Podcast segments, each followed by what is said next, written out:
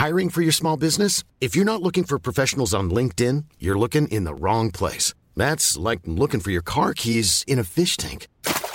LinkedIn helps you hire professionals you can't find anywhere else, even those who aren't actively searching for a new job but might be open to the perfect role. In a given month, over 70% of LinkedIn users don't even visit other leading job sites. So start looking in the right place. With LinkedIn, you can hire professionals like a professional. Post your free job on linkedin.com slash people today. Many of us have those stubborn pounds that seem impossible to lose, no matter how good we eat or how hard we work out. My solution is PlushCare. PlushCare is a leading telehealth provider with doctors who are there for you day and night to partner with you in your weight loss journey. They can prescribe FDA-approved weight loss medications like Wegovy and Zepbound for those who qualify. Plus, they accept most insurance plans. To get started, visit plushcare.com slash weight loss. That's plushcare.com slash weight loss. Hello, it's Manveen here. Today I'm handing the podcast over to the journalist Emily Sargent. This is part two of her special investigation, and if you missed part one last week, do go back and have a listen. As she's looking at a fascinating, and until now, extremely secretive practice that's still taking place all over Britain conversion therapy. This is Thinking Straight. Last episode on Thinking Straight. We need to call it conversion abuse. It's certainly not a therapy. In the scientific community, the consensus around conversion therapy is it's pointless and psychologically damaging. I'm hoping that we will have a good time as we get further into the issues that relate to unwanted same sex attraction. Conversion therapy hasn't just survived the pandemic, it has thrived. It is our vision and mission to raise an army of formerly gay, lesbian, bisexual, and transgender individuals. But who are these figures and how do they do it? A lot of people don't realize that it's happening all the time over here, and it takes place in so many different ways. There was no way to answer those questions without taking a dive into that world myself. You're listening to Thinking Straight, a special investigative series from The Times and The Sunday Times. I'm Emily Sargent. Today, going undercover.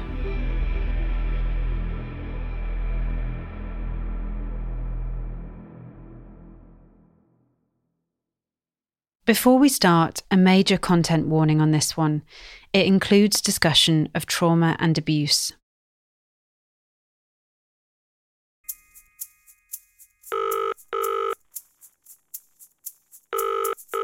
Hello? Hi. Hello. How are you? I'm good. How are you doing? Yeah, I'm good. Are, are you recording this call right now? Yeah, I am. Okay. Should I tell the listeners that I'm your friend? This is Suzi Ruffell. I'm a comedian and a broadcaster and a podcaster, and I'm a very good friend of Emily's. Suzi Ruffell is a stand up comedian, and she also hosts a podcast called Out, interviewing inspiring LGBTQIA plus people. She's also on the telly a lot. I've been close friends with Suzi for a while now. I think it must be five or six years ago. Yeah. Because it was when I was living opposite you. Yeah, we lived right around the corner and, Yeah. and did cat sitting for each other in a very lesbian way. In a very hi, I really don't want to put upon you, but could you feed my cat for a week? I'm going on holiday. Like many people in the queer community, I have a chosen family, a support system of loved ones that I've come to see as part of my family unit. I'd consider you part of my chosen family. For sure. No, I definitely would. Not Kaylee though, don't tell her. Kaylee is my partner, by the way. She introduced us many years ago. She was my gateway drug to you. I've got to be honest. I have really mixed feelings about you doing this. I really worry for your own mental health. Putting yourself through this does make me feel a bit uncomfortable in my tummy. When I first decided to go to conversion therapy myself undercover, I knew I needed to call Suzi. She's had so many conversations with queer people about this sort of thing. So, like any good podcaster, I recorded our call. I mean, you could have just interviewed loads of people that have been through conversion therapy. It's really hard from people's testimonies to understand exactly what plays out in those rooms and how it could affect you because it's all very subtle and insidious and this this cultivating self-loathing in somebody which takes people decades to recover from. I think we need to hear her voice and I think we need to know how this woman is going to practice and operate and what her methods are going to be. We've had these conversations before, and I, have said to you when I was 15, 16, or all the way up to 21, if there was a switch I could have pressed to make me straight, to make me like all of my friends at that point in my life, I, I would have done it. Mm. But that's why I think it's so dangerous. Yeah. I suppose because I feel robust in myself now, I've just thought, whatever she's going to say, I love my identity as a lesbian mm-hmm. now, as an adult. So it's just going to kind of wash off me. Wash off me, it did not. But more on that later. We've been asking people to stay at home during this pandemic. You might remember this public health message. For a while, it was everywhere. You must stay at home. The government is once again instructing you to stay at home. Stay at home. Stay at home. Stay at home. It sounds trivial to say stay at home. To stay at home. Stay at home. Stay at home. Staying at home helped with the global pandemic, but for some sections of the queer community, it presented a unique challenge. Once the pandemic hit, I was hearing lots of my friends who were saying, you know, they couldn't afford to live in London anymore. So many of them were kind of going back this is Dr. Rohit Dasgupta, a senior lecturer in cultural studies at the University of Glasgow. He's also Labour councillor in the London Borough of Newham. Many of us moved to London because of our identities, because of wanting to be in open, welcoming space for queer people of colour and queer people generally. Rohit has been researching the impact of COVID on LGBTQ plus people of colour for many, the prospect of moving home meant going back to sometimes unwelcoming and even dangerous situations. I was speaking to someone called Rajesh.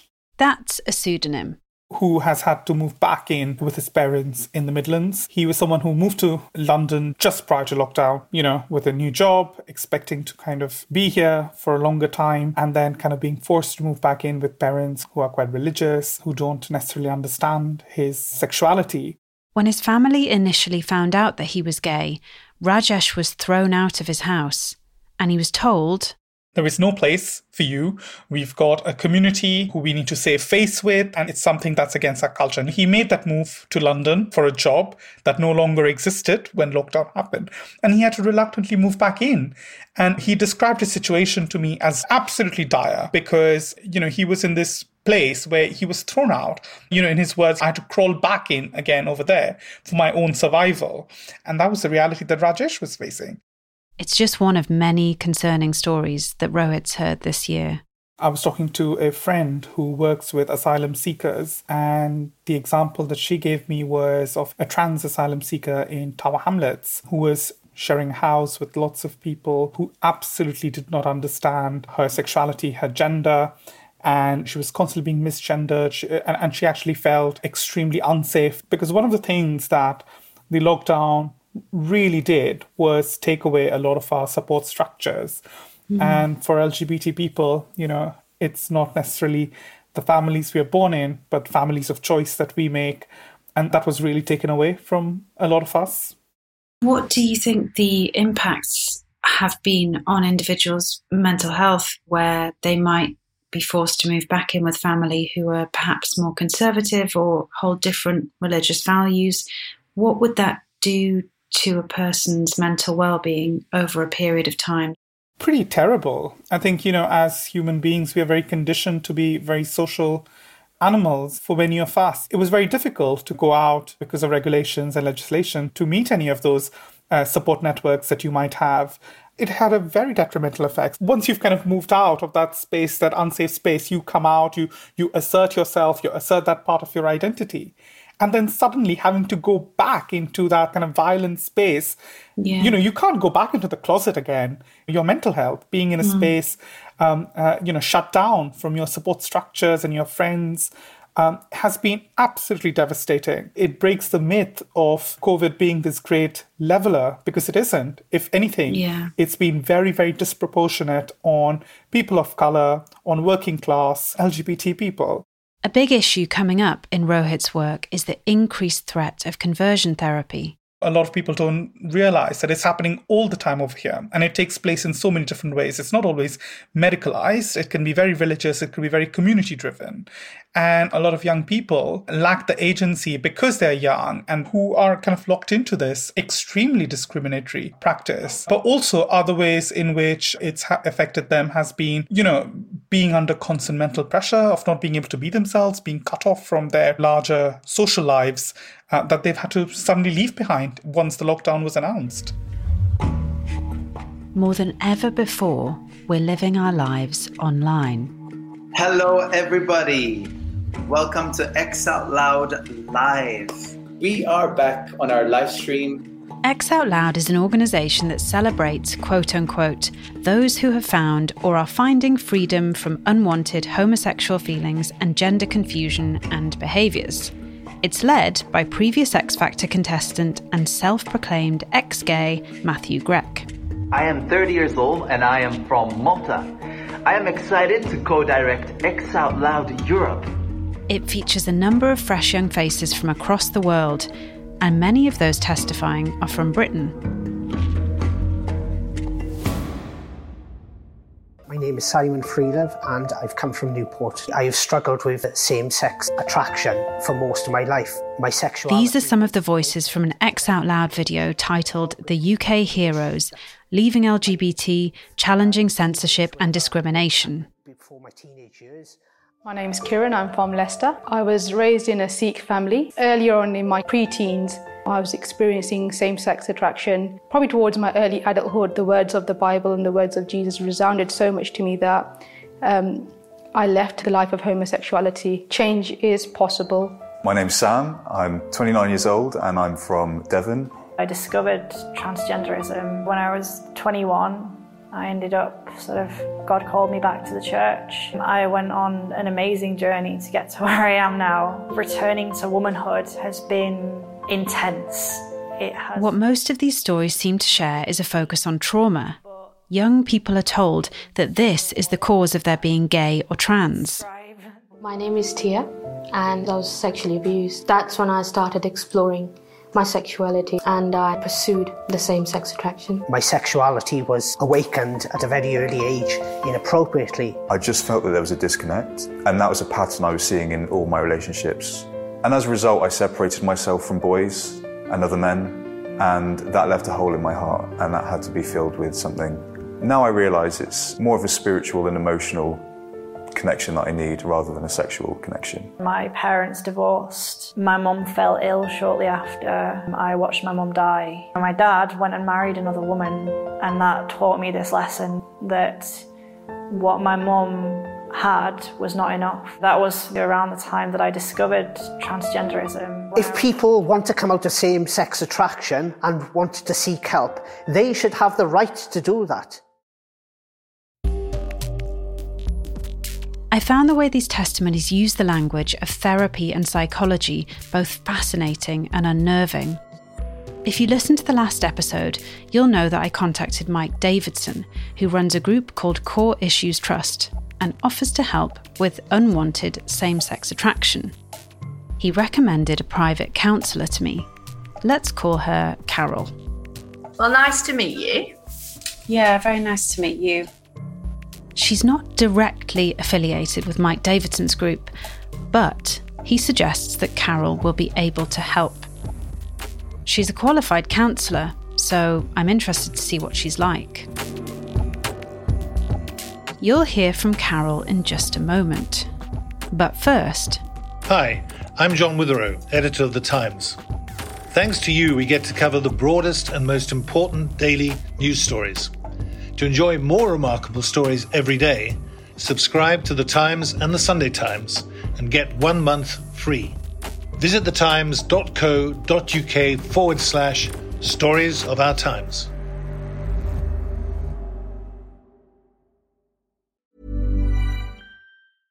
Hey, I'm Ryan Reynolds. Recently, I asked Mint Mobile's legal team if big wireless companies are allowed to raise prices due to inflation. They said yes. And then when I asked if raising prices technically violates those onerous two year contracts, they said, What the f are you talking about, you insane Hollywood ass? F- So to recap, we're cutting the price of Mint Unlimited from $30 a month to just $15 a month. Give it a try at mintmobile.com slash switch. $45 upfront for three months plus taxes and fees. Promo rate for new customers for limited time. Unlimited more than 40 gigabytes per month. Slows. Full terms at mintmobile.com. Hiring for your small business? If you're not looking for professionals on LinkedIn, you're looking in the wrong place. That's like looking for your car keys in a fish tank. LinkedIn helps you hire professionals you can't find anywhere else, even those who aren't actively searching for a new job but might be open to the perfect role. In a given month, over 70% of LinkedIn users don't even visit other leading job sites. So start looking in the right place. With LinkedIn, you can hire professionals like a professional. Post your free job on linkedin.com slash people today. Hi, I'm Daniel, founder of Pretty Litter. Did you know cats tend to hide symptoms of sickness and pain? I learned this the hard way after losing my cat, Gingy. So I created Pretty Litter, a health monitoring litter that helps detect early signs of illness by changing colors, saving you money and potentially your cat's life. Pretty Litter is veterinarian developed, and it's the easiest way to keep tabs on your fur baby's health right at home. Go to prettylitter.com and use code ACAST for 20% off your first order and a free cat toy. Terms and conditions apply. See site for details.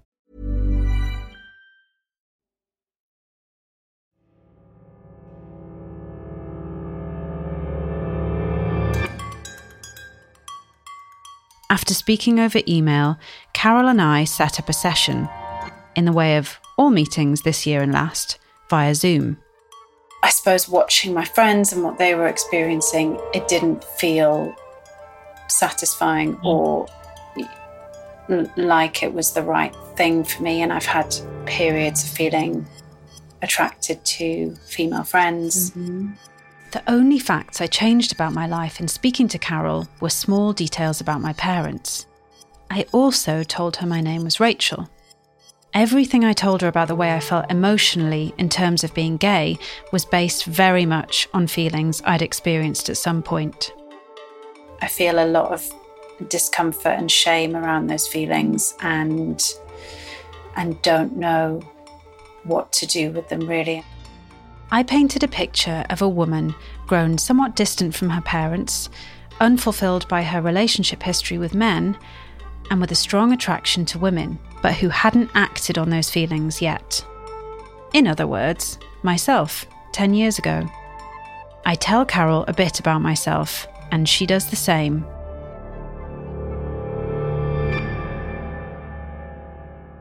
So I'll just give you a little bit of background. So I trained in counselling psychology way back when. So that's a psychology degree. Then I did an MSc in counselling psychology. That's 20 odd years ago now. I've counselled ever since, quite a lot in the church, but obviously about sort of eight years ago, I got back into doing private practice. So I've been doing it for the last, just private practice, the last eight years or so. And yeah, I've done quite a lot of work with quite a lot of training in same sex attraction stuff.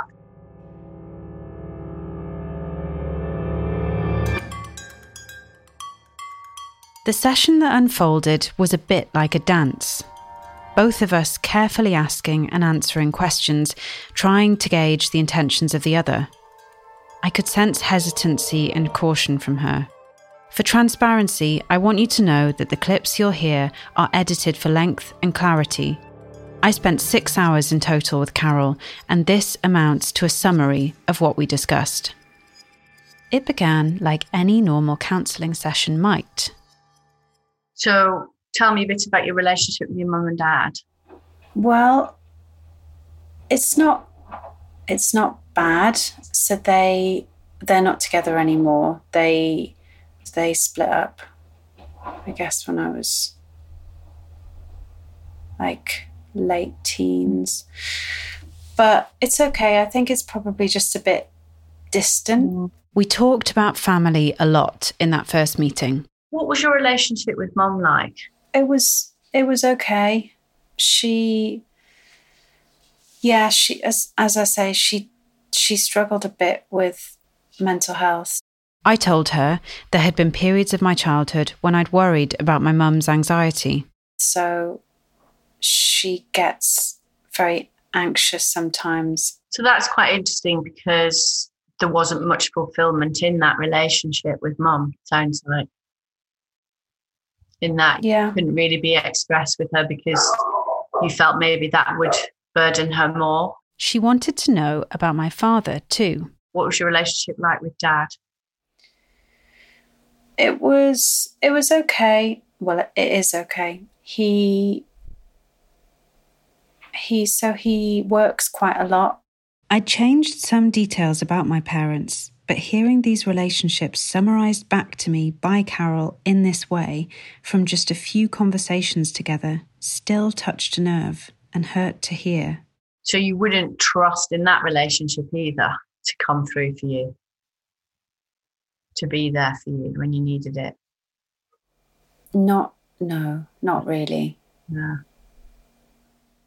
So there's a kind of resignation, isn't there? I'm hearing. So you resign from mum because she can't be available because of her needs and where she's at, and then dad's not available either. Mm-hmm. So that's quite lonely, isn't it? So that's quite a lonely journey as a child. Eventually, we turned to some of my sexual and romantic history with men. So you said you had a relationship with a man for a couple of years. Um, can you tell me about that? Yeah, so we met university and and it, I guess it was he was kind of my best friend as much as that's a cliche, but I really really cared about him. Yeah. And and I suppose despite these other feelings I was having, I thought that would be enough. I thought that that would make things work. But I mean, I didn't feel attracted to him. And so forcing myself to have sex mm. with somebody who ultimately I loved, but I loved in a what felt like quite a different way mm-hmm. was quite painful by the mm-hmm. end. I mean it was it was I felt like I was betraying myself and him I explained in a roundabout way that this experience with my then boyfriend had compounded my belief that a traditional pathway of marrying a man and having children wasn't open to me. So how long ago was that? That was from the age of 23, I think we met, or, or we got together. And it was for two years. Yeah. I mean, 23 is quite young, isn't it? Yeah. In terms of knowing yourself and making those choices. I mean, apparently we're not we're not fully developed till we're 25, you know, mentally and physiologically. Slowly and tentatively, we reached a point in that first session where I felt I could ask her directly about her thoughts on conversion therapy. The thing that Mike was saying, and I just wondered if you felt the same way as him, mm. was I was asking him basically if he thinks that people are capable of change, if there's going to be a time when I can be in a relationship with a man and feel happy about that. And I didn't know if you shared that view with him or not. Hmm. Hmm. I mean, I think certainly biblically, that would be the model. I guess I believe biblically that is a potential. Mm-hmm. I'm going to be honest. But equally, I think it's important to be able to be fully expressed in where you're at without judgment and, and with acceptance. I think that's really important to for you to be able to say exactly what you feel and think and and explore that. Biblically, Carol believes there's potential for me to live my life happily in a heterosexual relationship. It's possible, and I take from this, preferable, based on the fact that I can't imagine this choice being offered to a straight person. Are you open to that? So, are you open to us exploring that as a possibility? Yeah. Yeah. Yeah. Mm-hmm. I mean, it's obviously, I don't know if you know much about it, but it is quite controversial. You know, the whole, the, the, the, there's a term, isn't there, the conversion therapy stuff, which has had, you know, well, I guess could have negative, or people feel, some people feel negative about that. But I think, I think conversion's kind of the wrong word in a way, you know in that it's not about converting anybody to anything. It's about you processing and journeying that for what's important to you. The implication I heard here is that once I've processed and journeyed, I won't need to be converted because I'll probably have returned to my original heterosexual self. So, do you feel that if I can process stuff that happened in my childhood, that the natural thing that would follow would be that I could change. I think the exploration of what happened in your childhood, you know, what what is your what are you thinking about is very important. Some of it you could be conscious of, and some of it you might not be conscious of. But I, what I would say is, you know, if you're open, I think it, it it would be good to explore it as a possibility if you want to. Yeah. You know, Okay. And I would have faith for that, that that could be a possibility, whereas I guess some people wouldn't.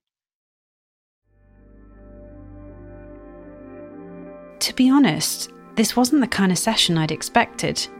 No evangelical religious ideology, no telling me I was an evil person. In some ways, she was really easy to share with. She asked thoughtful, open questions, acknowledged my feelings of pain, she made sure to point out that however I was feeling about my sexuality was okay. At this point, we'd only danced around the idea of conversion therapy. Carol used more open ended language like journey or transformation. It seemed to me to amount to the same thing, but I wasn't sure. As the sessions continued, as I delved further into real life wounds, that initial feeling of safety began to ebb away and things became much more explicit. The premise of what we talked about last week, in terms of you saying, you know, do you believe that you can lead a different life, let's say, or work towards that? It's very much based on the Christian principles, really. Mm-hmm. This is part of my second session with Carol, a week later. I don't know if you know much about the whole conversion therapy. Have you heard about the talk about that or the controversy about that? Have you looked into that at all? In reality, I know a lot about conversion therapy, but I told Carol I only had a rough idea, that I thought it was something that happened in places like the Bible Belt of America. So I guess it's just a very, very sensitive subject is the is the thing. I mean, perhaps you know, some people have had bad experiences with that, and that's not good. I just think it's important to talk about it before we carry on, just so that you know the sort of general where the land lies in a way. But I guess my key thing is is that it's in love, you know, that we explore these things in love without judgment, without any idea that it has to be this way or it should be this way or it should be that way. You know it, it's i really would want you to know that i'm coming from a very non-judgmental unconditional place with you. Mm. and and happy to explore all of it you know whatever you want to talk around it. So there is no judgment there is no agenda or anything that you know it's just I, I, I think out of compassion i feel it's important for people to be able to explore that at whatever they want whether it's, you know, living a different lifestyle or not, or what. Carol continued to make this point in our early sessions that proceeding with the therapy was up to me, my choice. So, the psychology world, I guess, are, are kind of scared that people would go to someone and they would put things upon them, if that makes sense. So that so people would be saying, "Oh, you need to change, and you need to be this, and you need to be that." That I think that's the very extreme fear, which obviously would not be good for anybody. The psychology world does overwhelmingly condemn the practice of conversion therapy. A memorandum of understanding commits to ending the practice in the UK. It's a document signed by 20 health counselling and psychotherapy organisations, including the British Psychological Society, the British Association for Counselling and Psychotherapy, NHS England, NHS Scotland, and even the Association of Christian Counsellors. And it defines the practice as any therapeutic approach that demonstrates an assumption that any sexual orientation or gender identity is inherently preferable to any other and which attempts to bring about a change or suppression of either. But I think the cost of that is that for, for quite a lot of people who do feel unhappy with the lifestyle they've they've chosen, like the gay lifestyle, and you know, having met people like that who say, "I really don't want to do this anymore," it's not making me happy, and have then gone on and got married and had families and stuff Hearing the words gay lifestyle felt really jarring. It's a phrase that to me always seems to equate being gay with some sort of fad or trend. It also works from the assumption, I think, that being gay is a choice, which for me it really wasn't. So it's been a bit tricky, really, because the governing bodies want to protect people who come along and, you know, have someone say, oh, well, you should just do this and you should change and stuff like that. But at the same time, for those that do want to explore that as an option, I think that's important that people can. Mm. So at this point, I seem to have three options choose the so called gay lifestyle, continue with Carol's sessions, and potentially transform into a heterosexual person, or do neither and continue living the celibate life I had described to Carol in that first conversation, feeling attracted to women, but too afraid, confused, and ashamed to act on those feelings. But I'm happy to do it with you. I'm happy to explore it with you. Um, all I'm all I'm saying is I just want you to know that it's coming from a place of complete love and acceptance of you, whatever you're choosing or not choosing or whatever. I just want you to know that. But yeah. I'm happy to explore it, and I do have quite a lot of background and insight into that. But I do feel very strongly that people feel loved, you know, mm-hmm. in it because it, yeah. I know it's it's it's a it's a painful journey. In response to the Times, Carol said. I have never held myself out as a provider of, nor do I offer counselling to any client with the aim to change their sexuality. To the best of my knowledge, there are no UK therapists who have ever described themselves as conversion therapists. The term conversion therapy is an imposed term, is misleading, and forces an implied definition of conversion. I took, quote unquote, Rachel at her word and sought to serve her in a bid to help her come to terms with her true self.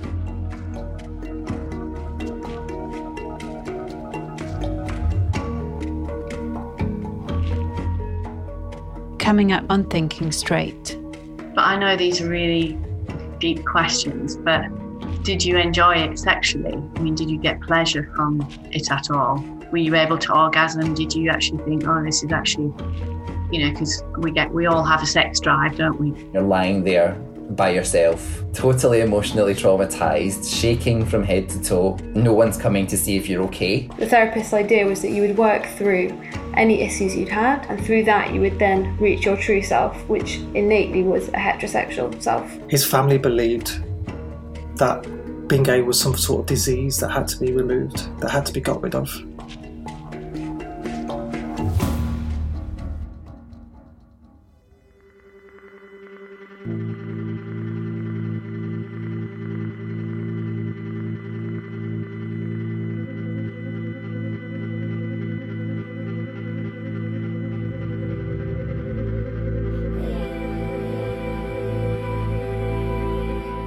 You've been listening to Thinking Straight, a podcast series brought to you by subscribers to The Times and Sunday Times. I'm journalist Emily Sargent. The producer of this series is Leona Hamid. The series is made in collaboration with Story Hunter. The executive producer for Story Hunter is Kirsty Hunter. The executive producer of Stories of Our Times is Poppy Damon. Sound design is by Vulcan Kizeltuk. The next episode of Thinking Straight will be in the Stories of Our Times feed next Friday. If you've been affected by any of the issues in today's episode, you can contact Samaritans on 116 123 or Switchboard, the LGBT helpline on 0300 330 0630. Open from 10am until 10pm every day. If you have a story you think we should be covering, an idea for a future episode, or thoughts on what you've just heard, send us an email to storiesofourtimes at thetimes.co.uk. See you again soon.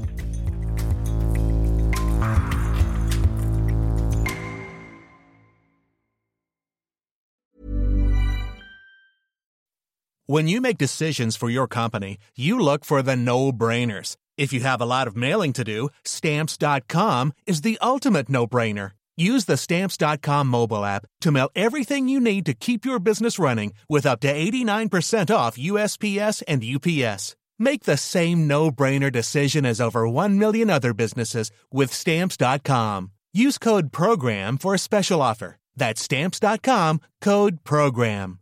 The secret to summer ready skin is here. Osea's number one best selling Undaria algae body oil, clinically proven to instantly improve skin elasticity and transform dry skin to silky, soft, and unbelievably glowing. Its signature scent of freshly squeezed grapefruit, cypress, and mango mandarin transports you to sun kissed summer days. Get healthy, glowing skin for summer with clean vegan skincare from Osea. Get 10% off your first order site wide with code GLOW at OseaMalibu.com.